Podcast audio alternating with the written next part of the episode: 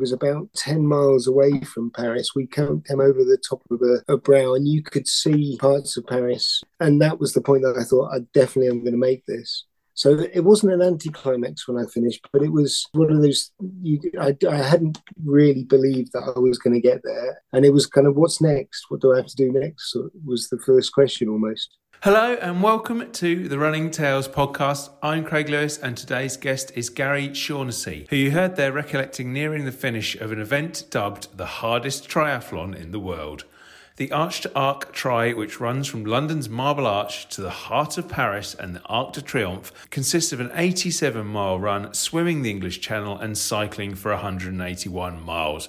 What makes Gary's achievement all the more remarkable is that he completed it after being diagnosed with Parkinson's disease in 2015. It's one of a host of incredible challenges, including everything from marathons and ultras to kayaking and zip wiring, which Gary has undertaken on the way to raising thousands of pounds for Parkinson's UK, who he serves as their chair of the board of trustees. This year, Gary will be undertaking even more challenges, including swimming from St. Kitts to Nevis, running marathons in Newport, Paris, and Madrid, cycling from Liverpool to the Ukraine, and joining a team of cyclists to go from Dover to Barcelona for the World Parkinson's Coalition, all to raise more vital funds for the charity. You can sponsor him now at justgiving.com slash fundraising slash Gary hyphen Shaughnessy 2. That's S H A U G H N E S S Y for Shaughnessy. In a wide ranging conversation for this podcast, we also spoke about his role at England Athletics, where he is chairman of the board, and his success in finishing 40 marathons. But I started off by asking him how he felt when he first found out he had Parkinson's.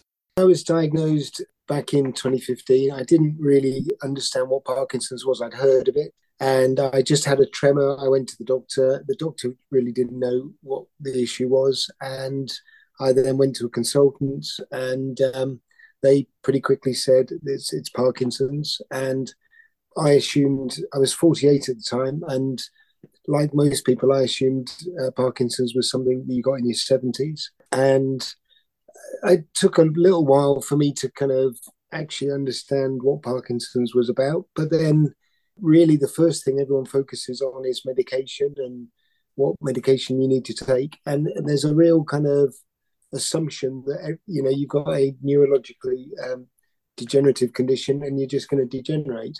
I'd given up football a few years, just a few years earlier. I played football till I was 45. I still was quite fit, and um, I kind of assumed that I was going to have to sort of basically give up sport or not really be able to progress with sport. And that that was it was a really kind of dark time for a while actually, where you you just think everything is going backwards. What I do with work, what I do with you know friends, what's the impact on my family, uh, what's the impact on sport, which I I love and you know is a big part of my life. And fortunately, I'd already entered into the Barcelona Marathon as part of Tadley Runners, who, who I uh, run with. We we quite often do not every year, but a regular uh, trip of one form or another. And we'd already entered into the Barcelona Marathon and that gave me a focus of doing something about it. And my wife also was brilliant. I'd been out on a training run and um, really struggled. And I rang her from Portugal, where I was with business, and said, you know, look, I, I think I'm going to have to almost give up on this. And she just said, look, focus on what you can do, and uh, don't worry about the time. Don't worry about, you know, you could run last week, so you can run this week. And um, and that was a big, big turning point for me.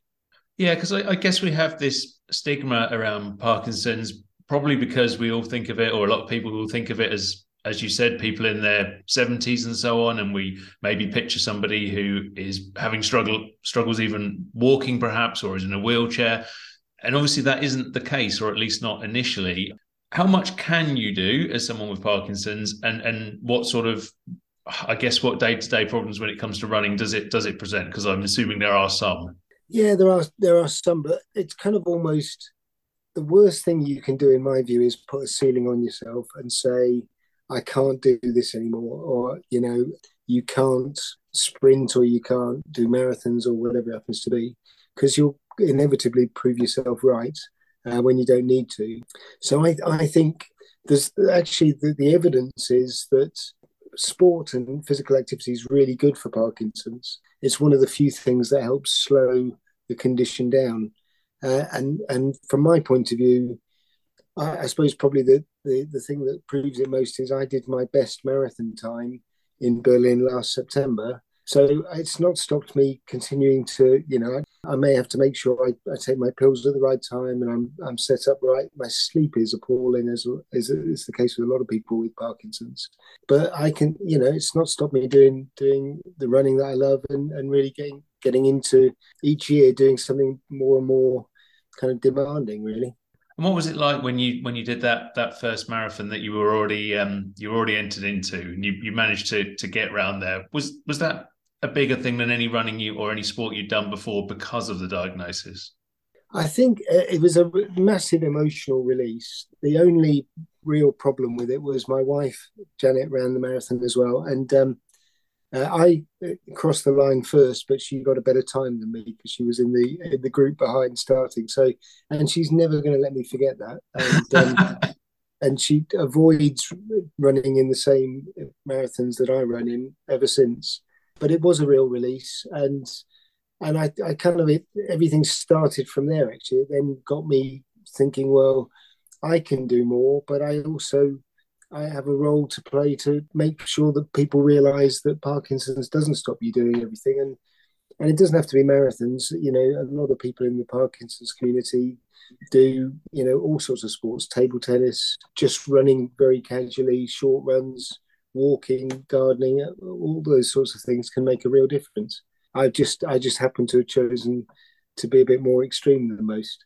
Yeah, we'll, we'll get on in a minute to maybe just how extreme you have been, but you, you hinted there at some of the charity work that you've done, and I think you have managed to raise is it uh, a hundred thousand pounds for for Parkinson's UK over the years for a number of events. What what made you initially think, you know, I can really make a difference here?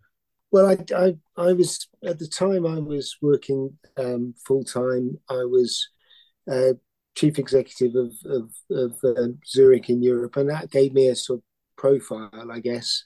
And because I had a profile, I felt, you know, I should really do something about that in terms of using that position to get across a message, but also to raise funds. I mean, the the, the medication that um, most people use for uh, Parkinson's was actually originally devised in um, the 60s before Neil Armstrong made it to the moon. And, you know, there's a huge amount that can be done to help improve the quality of life for people with Parkinson's and hopefully search for a cure. And I, I kind of, you know, I feel obviously I'd like the cure for myself, but I also think there's 18,000 people in the UK get diagnosed every year, and we, we need to do something to try and stop there being anyone being diagnosed with Parkinson's or having to to see it as something that they can't solve.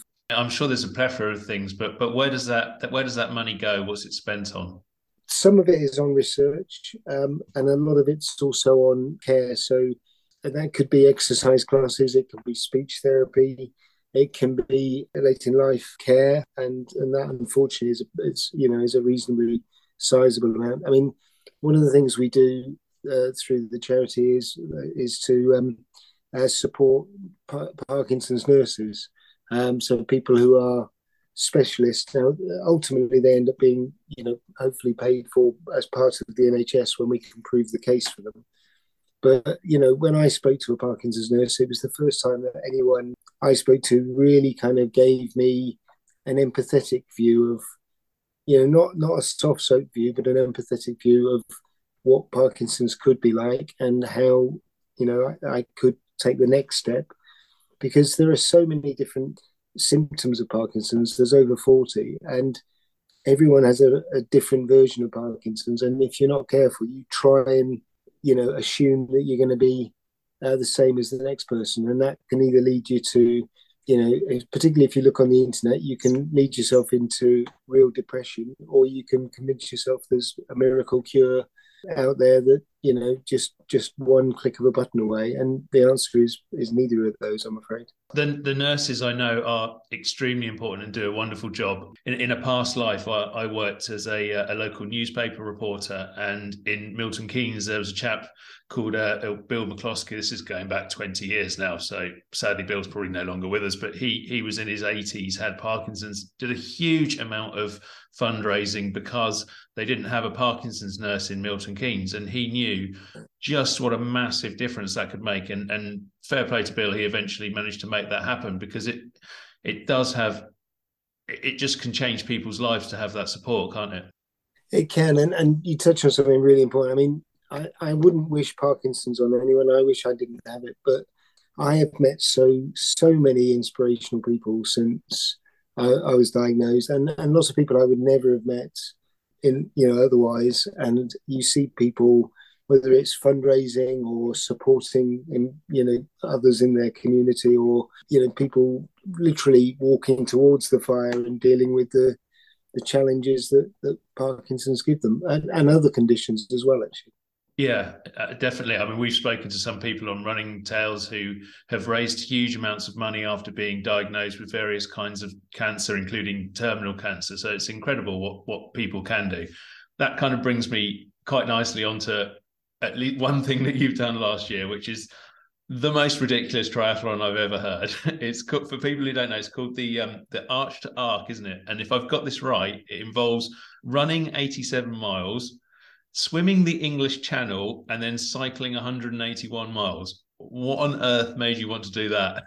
What made me want to do it was that a, a guy who um, was raising money for Parkinson's because his father had Parkinson's had done it when I first got involved with the charity, and I thought, well, what a brilliant thing to do. Bad news is my swimming is is pathetic, as I'm discovering now for one of the challenges this year. So so I, I did it a slightly unconventional way. I did the run, then I did a row, um, which I'd not rowed uh, before either, and then um, then the cycle. But it was brilliant, and in some ways it, it pushed me to the limit. But the, the, support I got, people running with me, rowing with me, um, cycling with me, and uh, and all the people who, who you know donated, but also you know came along and made sure that I I got the right food, the right rest and uh, and and actually could get on on my bike and managed to get to the the trail. I mean, it was it was a wonderful experience actually. Presumably, you must have needed quite the support crew for that because I'm guessing it's not the sort of thing you rock up and do in in a marathon time of four or five hours. No, I'd never done anything like I'd, I'd done a couple of ultras, um, but 50k. So doing 87 miles was was just I, I hadn't realized how much you have to kind of keep eating actually because obviously when I do a marathon yes I take nutrition on but you, you know it's not as constant as is with something like this but in the middle of the uh, of the run uh, we actually stopped to um, to support the uh, school that was doing the daily mile we'd arranged that because I'm, I'm obviously involved in England athletics and you know, 50, I think it was 57 miles in to be stood in front of a load of kids explaining to them why I was doing this run. And I couldn't really explain why I was doing this run. I couldn't explain it to start with. And I was sufficiently tired that I definitely couldn't explain it. So we ended up just doing a run twice around this, this school playing field, which probably didn't add to my, um, or just added to the distance I had to do and didn't add to my chances of, getting to uh, Dover in a, in a fit state, unfortunately. But um, but I, I, got there, and that was I, I love having the conversation with the kids. They gave me a huge amount of energy. What was your feeling as you crossed the line, as you reached the the final destination in France? It was it was almost one of those things where you is, is have I actually done that? Have I have I completed it? And the the point that was most powerful actually was about 10 miles away from Paris. We came, over the top of a of a, a, brow, and you could see parts of Paris. Um, and that was the point that I thought I definitely am going to make this. So it wasn't an anticlimax when I finished, but it was it was just it was one of those you, I, I hadn't really believed that I was going to get there, and and it was kind of what's next? What do I have to do next? Was the first question almost. Yeah, it's quite a lot of um, runners who've done extreme events have kind of said that sort of thing to me, and I've read it in, in books as well about them getting to the end, having people who run across entire continents, they get to the end and they kind of then walk into the sea, and there's like two people and a dog there and they're never quite sure what to do after doing these these incredible things. I could probably talk to you for the entire podcast about that race on its own, but I won't because it's not the only one you've done. Do you want to go over some of the other events that you've done and completed and also what you've got coming up planned for 2023 because I think there's at least 3 marathons in the uh, in the offing this year. There is um so I I mean in total marathons I've I've, I've done just under 40 which you know, I mean, I've, I've met a lot of people who've done a lot more than that, but I've done some interesting ones. The Jungfrau Marathon one was was incredible, actually. It's about 25 kilometers, pretty much flat, and then 17, 18 kilometers um, straight up the side of the, of the Jungfrau. And that, that, uh, that I found tough, to say the least. For me, marathon running has also meant it's a great way of seeing different parts of the world. I mean, you know, I ran New York I used to go to business in New York, and and you know when you run it, you see a completely different city, and you know I. I, could go through each of the marathons that I've done, but what we did a, a, a few years ago was we decided we wanted to come up with a, something that was a bit different, a world record, and I couldn't really uh, find one. And, and my mate Andy Tucker, whose idea it was, or you know, to, to do this was um, came up with doing the three-legged running and could we do a, you know a world record for 12 and 24 hour three-legged running? So we we trained for that. And then covid got in the way and we had to have a social distancing. So we did it one year with a mannequin in between us and then came back the next year and did the world record properly. And it was acknowledged by guinness you know in, in well it was october 21 was the uh, the day that we did it, and uh, that was a brilliant experience. Again, supported by people in Silchester, we went round and round the cricket pitch, and um, that was superb. And then this year, I've I've got um, swimming 4K in March, um, which for me is, is I, I really am not a strong swimmer. Then I've got um, the Newport, the Paris, and the Madrid marathons. And then I've got two cycles, one from Liverpool to Ukraine, and Zurich have kindly agreed to match the funding that people put in for Parkinson's to, to match it to support a mental health charity for refugees from Ukraine. And then I'm cycling from with a group of people with Parkinson's from um, Dover down to Barcelona for the World Parkinson's Congress. So it's a, a quiet year um, but I'm look, the cross training is actually doing me good. I think it really is. Yeah, you, you mentioned it earlier about the, the health benefits of, of Parkinson's, presume um, of exercise for, for those with Parkinson's. But by the sound of it, that's made quite a, a huge difference to you. Yeah, it has. I mean, my tremor is worsening and my sleep is worsening, but but it's I mean balance can be a real problem for people with Parkinson's and I think doing all the, the you know particularly when I do trail running, it just gets you into a it, it, helps you cope with it, and it you know you're not doing exercises specifically for it, but you are making it better. I got my best park run time just before Christmas as well, so I think because I'm doing so much training, it's it's putting right what I should have been doing years ago and, and doing my training properly. To be honest well, we could all probably do our training a little bit more properly, but that's another that's another story. You mentioned that you used to do a lot of football. Did you do a lot of running when you were younger as well, or was running something that's happened in just in recent years? I was when I was at school. I was um, I was I felt I was a quite a decent 800 and 1500 meter runner. I say I felt I was. Uh, I ran for Berkshire, and then I remember running in one of these uh, you know county events and someone just coming past me as if, as though I was stood still, and uh, made me realise that my my definition of, of good was was a long way from being good. But when I went to uh, college, I, I, pretty much stopped doing um, running and focused on on football. So I always had reasonably good stamina because of the, the, you know playing in centre midfield.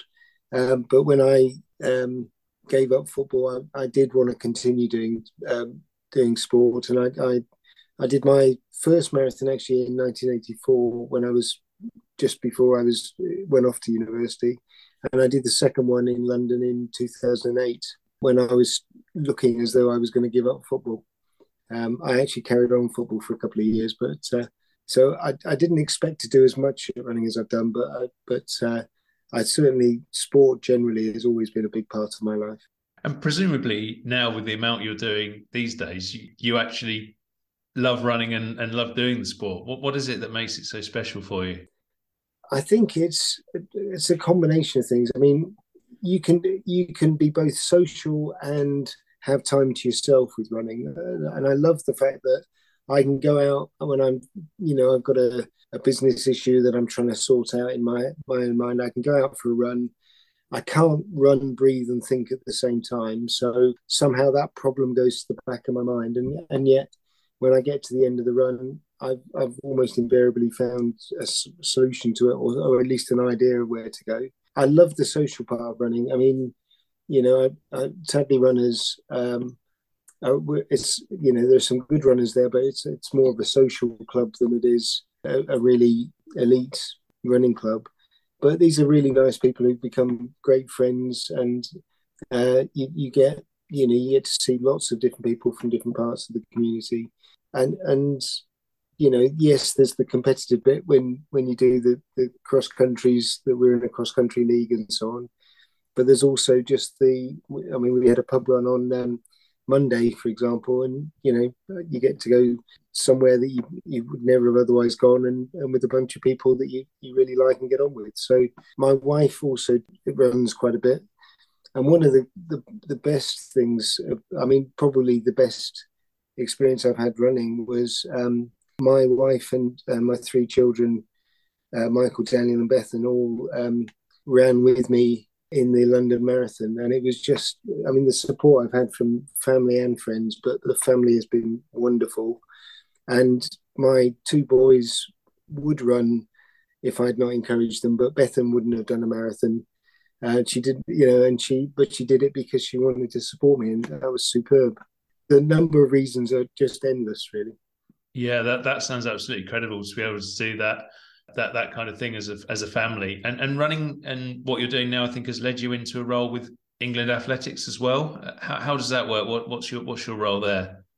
Yeah, so when when ultimately Parkinson's has, has meant that I, I, I stepped down from my full time role and I've now become uh, first of all chair of Parkinson's UK uh, I'm still chair of the Z Zurich Foundation, which is the the, the company's um, global charity. Um, and then um, about 18 months ago, I was approached to become chair of England Athletics. Uh, for me, that you know, that sort of joy of lifelong involvement in a sport, and the idea of you know everything from youngsters through to I met someone recently who was a volunteer who'd done 70 years of volunteering and was just celebrating his 90th birthday. I mean, you know, it's that that's really something that I, I, I think is superb. And um, I'm also then on the, the UK Athletics Board, which gives me an insight into some of the elite athletics as well. So it's it's been fascinating actually. Really learned a lot.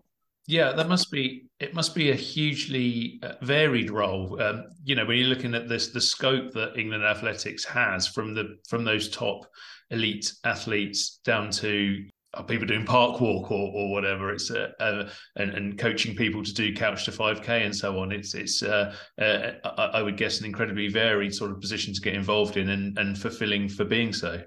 Yeah, I mean, there's a there's a big chunk of it that's around governance and rules and safeguarding and and um, and that's really really important. Um, but then there's a, a, large amount which is about effectively just making it easier for people to do the sport and to do it in a way that works for you know everything from youngsters. I was at um, one of the, the sort of sports hall um, events in Norfolk a couple of weeks ago. There was about 200 uh, kids between 11 and 15 and and just seeing the the energy and the uh, enjoyment that that people get I, I, is is is really motivating and really rewarding and being part of being able to help support volunteers to put these kind of events on i mean it's it's i think uh, athletics and running is just such a core part of a core sport for for people across the UK, and and we we need to make it easier and easier for people to do it. To be honest,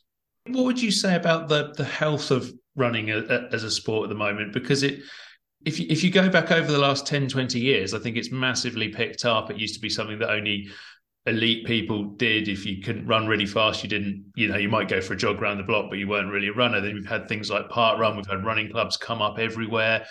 Uh, more and more people just seem to be lacing up their trainers and going for a run. But but i have also heard stories that since the pandemic clubs are struggling to keep hold of members events aren't attracting as many people. So so i'm just wondering from your point of view what you think of the the overall health of running as a sport yeah i think um there's real it's quite polarized really. So um as i say you know when you look at uh, under 11s and you know young youngsters involved in sport particularly with schools but but also through organized sport outside and running outside of school that seems to be very strong. We're seeing uh, you know road road running clubs uh, certainly membership has grown there and people are involved in lots of different ways things like run together as well track and field has, has plateaued more, and there's still it, there's always been a challenge, you know, from people leaving uh, school and going to university and into working life, and then maybe coming back later in, in life. But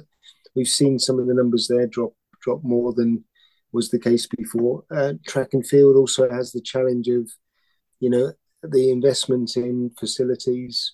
Um, I think the field sports have, have had more challenges than you know than than uh, the the track events. Um, but but that's been that's been a, an issue. Keeping we've got we're really lucky about the number of coaches and officials that support um, the sport, but actually getting uh, more people involved, more people trained. That's that seems to be a constant challenge. And you're right. We've we've seen. I mean, big events like the London Marathon. Uh, you know, a, a, are packed out, but mm. some of the um, some of the events have, have, have, struggled more in the last year since the pandemic. And you know, I think we we as England Athletics have to kind of be more innovative and come up with ways that competition can, you know, be encouraged and supported. But also, you know, there's so many other things that people can do. We have we're we're sort of in the entertainment business, and we have to recognize that and make it entertaining and easy for people to be involved. Yeah, and obviously there's so many other sports that that athletics in general is up against from uh, from, from football to cricket to rugby, and and we seem to play everything on the, on this little island, don't we? And uh, every uh, and every kid will have a favourite, and you've got to try and make make your sport that kid's favourite, I suppose. You, do, but I mean, the overarching thing here is the health. You know, the health benefits both physical and mental health benefits of being involved in sport. And I, you know, I, I don't see other sports as as competition. I think we, you know, I, I think the, the, the competition is the the the stuff that uh, kids can get involved with in that doesn't actually help their health and their physical health. And you know, whether it be Xboxes or whatever, I don't, you know, it, it's it's more how do you make sure that people get the right balance. We we do have you know, some of the obesity figures, both for youngsters and adults in the UK, are really quite worrying, and and we play a real role in countering that and helping people become fitter as a nation. And and if they're running training, that means that they they're better as a centre forward in football. That's a great answer from my my perspective. Yeah, certainly. Yeah, I think uh, the, the more sports people can play and uh, enjoy and get healthy from, the better. Really. I just want to rewind, Gary, and, and and go back and talk about Parkinson's a little bit more. How how would you approach the Gary went who was diagnosed in 2015 and and perhaps felt a little bit down about the whole thing, thought that sport was over for him. If if presumably you're meeting people in that situation now, having learned and done what you've done, what what do you say to those people? I, I think for me, the first thing is, uh, you know, it's not the end of life; it's the beginning of a new life. And and actually, a degenerative condition, whether it's Parkinson's or other conditions, you know, can take a long period of time. That's not the case with everything, but it's you don't have to kind of tomorrow. That's it. You've gone from being healthy and active to not being healthy and active. The second thing I'd say is do more, do what you can to put yourself in control.